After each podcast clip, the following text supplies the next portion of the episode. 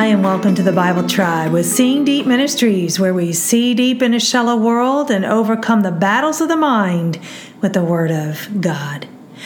Wise is as wise does. How we live will directly impact those closest to us. Are we building up our loved ones or tearing them down? How we interact with others reflects our character and impacts our lives. We're reading today from Proverbs chapters 14 and 15, and the verse of the day is Proverbs 14, verse 1.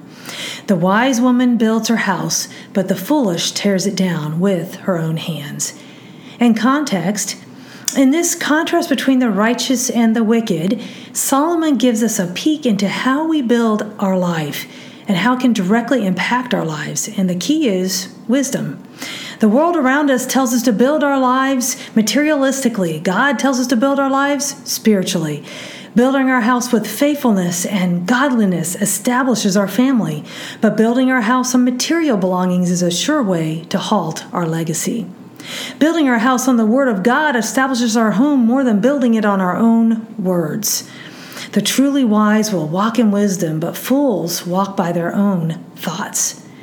True righteousness is lived out not as a religion, but as a relationship. I chose the key word builds, which is the Hebrew word banach.